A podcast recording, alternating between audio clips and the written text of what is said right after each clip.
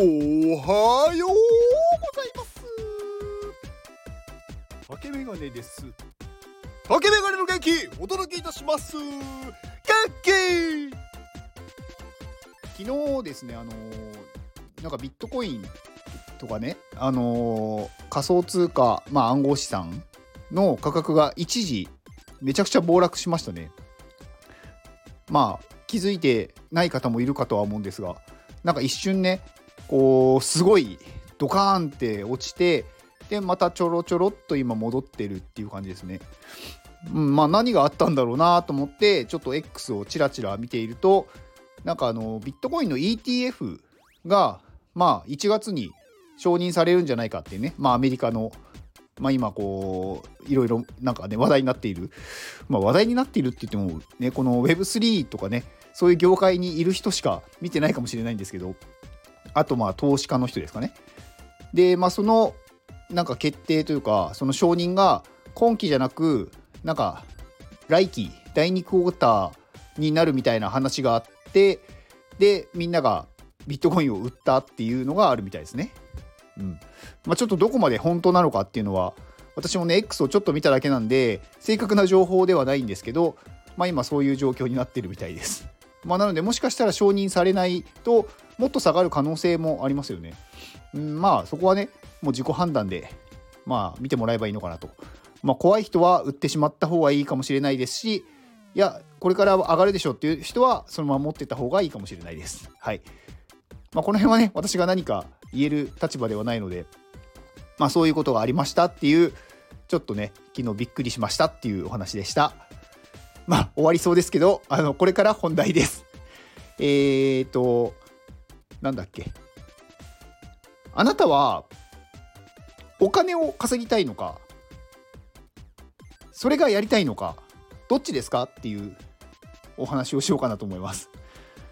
あの何かこうね今お仕事されてる方いると思うんですよ。いると思うんですよ。っていうか多分ほとんどの方お仕事されてると思うんですけど、まあ、それがねあの自分で会社やってるとか、まあ、個人でやってるとかあとはね、なんか企業とかね、そういうところに勤めてるとかいろいろあると思うんですけど、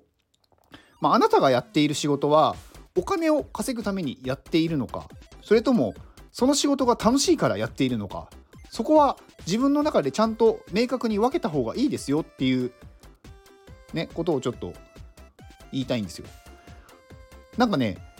自分に対してそこを曖昧にしてるというか、はっきりさせないっていうのは、あの結局自分が損をしますよっていう。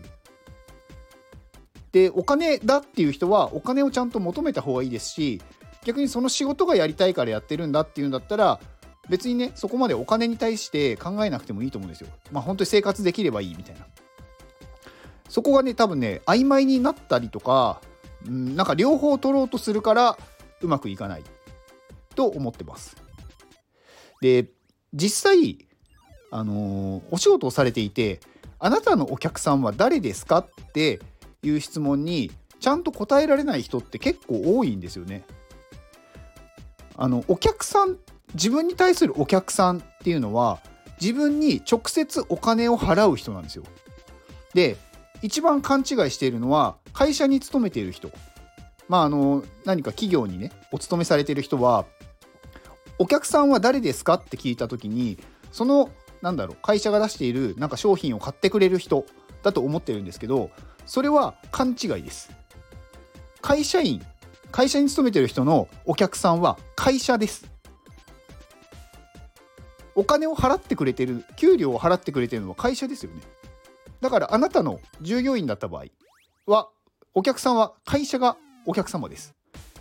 その商品を使っているユーザーっていうのは経営者のお客さんなんです直接お金を払っているのは誰かっていうとそうですよね。でも会社っていうのはそこをうまくごまかしてます。あなたのお客さんはこの商品を使ってくだか、ね、購入してくださっている方ですよっていうは会社は当然そういった方があの会社は利益はね経営者としては利益それで稼いでるんだから。だからそこをね勘違いしているといつまでたってもね何だろうお金が欲しい人にとってはお金は増えないんですよ。めちゃくちゃお客様に対してお客様っていうかそのねめちゃくちゃこうユーザー その商品を購入してくださる方に商品をたくさん売ってもあなたの給料はちょろっと増えるかどうかですだからそれをやるんだったらまあちょっとねこれまあ人によってはねいやいやって思う人いるかもしれないですけどあの自分の会社の上司だったりとか経営者に対してもっと行動をした方がいいです。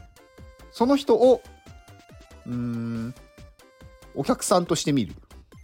この人はどうしたら喜ぶかです。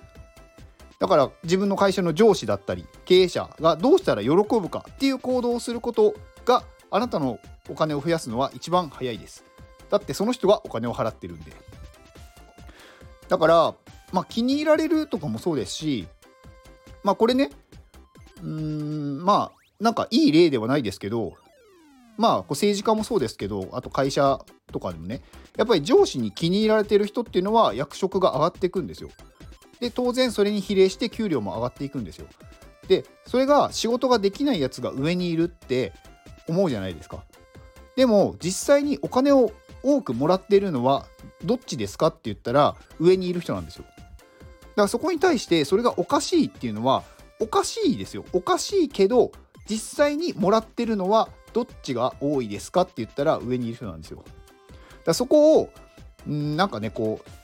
正論というか自分はこれが正しいんだだから間違っていることなんだって思ってもあなたのお金は増えないんですよ。だからお金を増やしたいって思うんだったらもうそういうね上司とか経営者とかそういう人に気に入られるっていう方法が確実です。まあいろいろね賛否両論あると思うんですが実際にお金を増やす場合にはあなたのお客さんに対して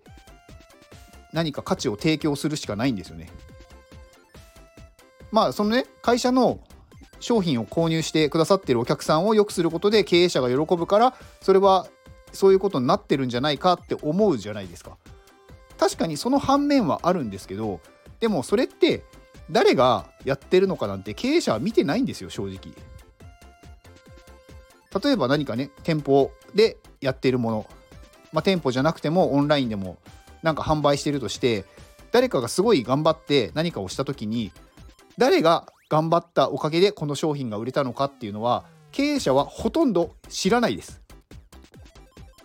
なぜかっていうと誰も言わないから。なんか私の頑張りは見てくれてるって思うじゃないですか。そんなことはほとんどないです。あの見てくれてるね経営者の人もいると思いますよ。当然。上司だったりとかでもほとんどの人は見てないですそのことに気づいた方がいいと思います結局売り上げがすごい上がりました私がすごい頑張ったおかげで上がりましたって言ってもあなたの給料がすごい上がってることってほとんどないと思うんですよ。だからそこはね、あのちゃんと考えた方がいいんじゃないかなと思ってます。で、なんか逆にね、こうお金じゃなくて私はこの仕事が楽しいからやってるんだっていう場合は、それでいいと思うんですよ。まあそれでね、お金を増やしてほ、なんだろう、給料を上げてほしいとか、まあそう思っちゃうのは、まあまあ全く意味がないというか、逆にそうしてしまうと自分がやりたいことできなくなるんで。当然ねあのお金を増やしてほしい給料を増やしてほしいってなった場合違うポジションにつかないと増えないんですよね。一般的には。でそうすると今やってる仕事じゃない仕事をしないといけないんですよ。だそうするともともと何がしたかったんだろうになってしまうんでだそこはちゃんと切り分けた方がいいと思います。でもし自分がやりたいことをやっていることが楽しいからお金は増えなくていい。けどやっぱりお金も欲しいっていう場合は自分がやりたいことの数を増やした方がいいと思います。一つの会社に勤めるんじゃなくて副業で他のところで同じような仕事をもう一個やるとかね。だから今いる会社でポジションを変えて給料を上げるっていうのはまあ意味がないというかやりたくないことをやらなくやらなくちゃいけなくなるんでそれだとまあ損しますよ。損損するというかねなんかそもそもやりたいこと違うんじゃないってなっちゃうんでだそこはしっかり分けた方がいいと思います。まあ今日はちょっとねこううん暗暗い話ではないんですけどなんかその一般的にこうみんなが勘違いしているんじゃないかなっていうところをお話ししてみました。まあいろいろね思うところはあると思うんですよ。いやでもなんかそれは私はちょっと受け入れられないとか。別にそれはそれでいいと思います。その人の考えなので。でも実際に私が今までねこういろいろ経験してきた中でそうなんだよな現実はっていうところなのでそこをちゃんと踏まえた方がいいんじゃないかなと思いました。まあ今日からねお仕事始めの方いると思うんで、えー、お仕事 お仕事ねされる時にそういうことを考えてみると今年の自分の動きが変わるんじゃないかなと思ったのでお話しお話をしてみました。以上です。この放送は泉さんと野々賀さんの元気でお届けしております。泉さん野々賀さんはえっ、ー、と春馬くん。元気!はい。えー、泉さんもね野々賀さんもねあのー、iPadMate の方ですねはいまあ泉さんはねあのスーパークリエイターですね あの本当にあのー、iPadMate の中のあのー、クラスターっていうねあのー、まあメタバースプラットフォームで、なんかね、iPadMate の教室を作ってくれたっていうね、すごい人ですね。はい。で、えー、ののがさんは、えー、ののがさんも iPadMate の方、まあ、さっき言いましたね。はい。えー、ののがさんは、えー、今月は、まあ、お子様のはるまくんが受験ということで、はい。はるまくんの応援をね、私はさせていただこうかなと思います。はい。えー、っと、お二人の X のリンクを概要欄に貼っておきます。で、あとは、えー、最後ね、宣伝させていただくんですが、クラウドファンディング、まあ、毎日言ってますが、えー、東京に iPad のクリエイティブスクールを作るためのクラウドファンディング、えー、現在の支援額1370万7800円。はい。1370万。あと、えー、1500万円には行きたい。はい。1500万円まであと130万円ですね。130万円。で、残り、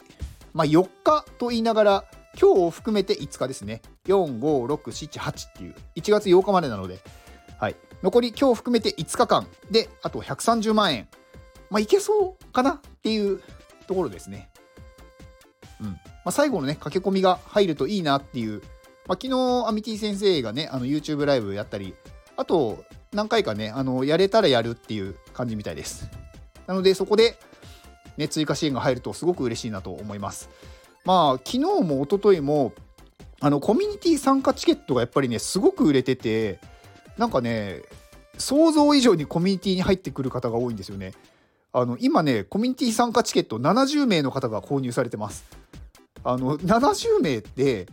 今まで販売したまあ一番最初のねコミュニティ参加チケットのあの NFT の時はまあ一番最初だったんで全然ね桁が違いましたけどその後の販売2回やったうちえ1回目は確かね50とか60とかだったと思うんですよ。で2回目がね130ぐらい入ってきたんですけど今回もね70名入ってきてるってことでまだまだこんなにね入りたい方がいるんだなとはい。なんかすごく嬉しいですね。まあこのままいったらねこう下手したらねなんか8090って言って100とか乗ったら相当すごいなって思うんでまあ、かなり今新しいメンバー入ってきてるのでもし iPadMate にね入ってちょっとクリエイティブな勉強をしたいとかそういう仲間を増やしたいとかいう方は是非この機会に入ってくると同期がいっぱいいるので楽しいと思います。はい。ですね。なんか今言おうとしたんですけど忘れちゃいました。はい。この放送を聞いてくれたあなたに幸せが訪れますように。行動の後にあるのは成功や失敗ではなく結果です。だから安心して行動しましょう。あなたが行動できるように元気をお届けいたします。元気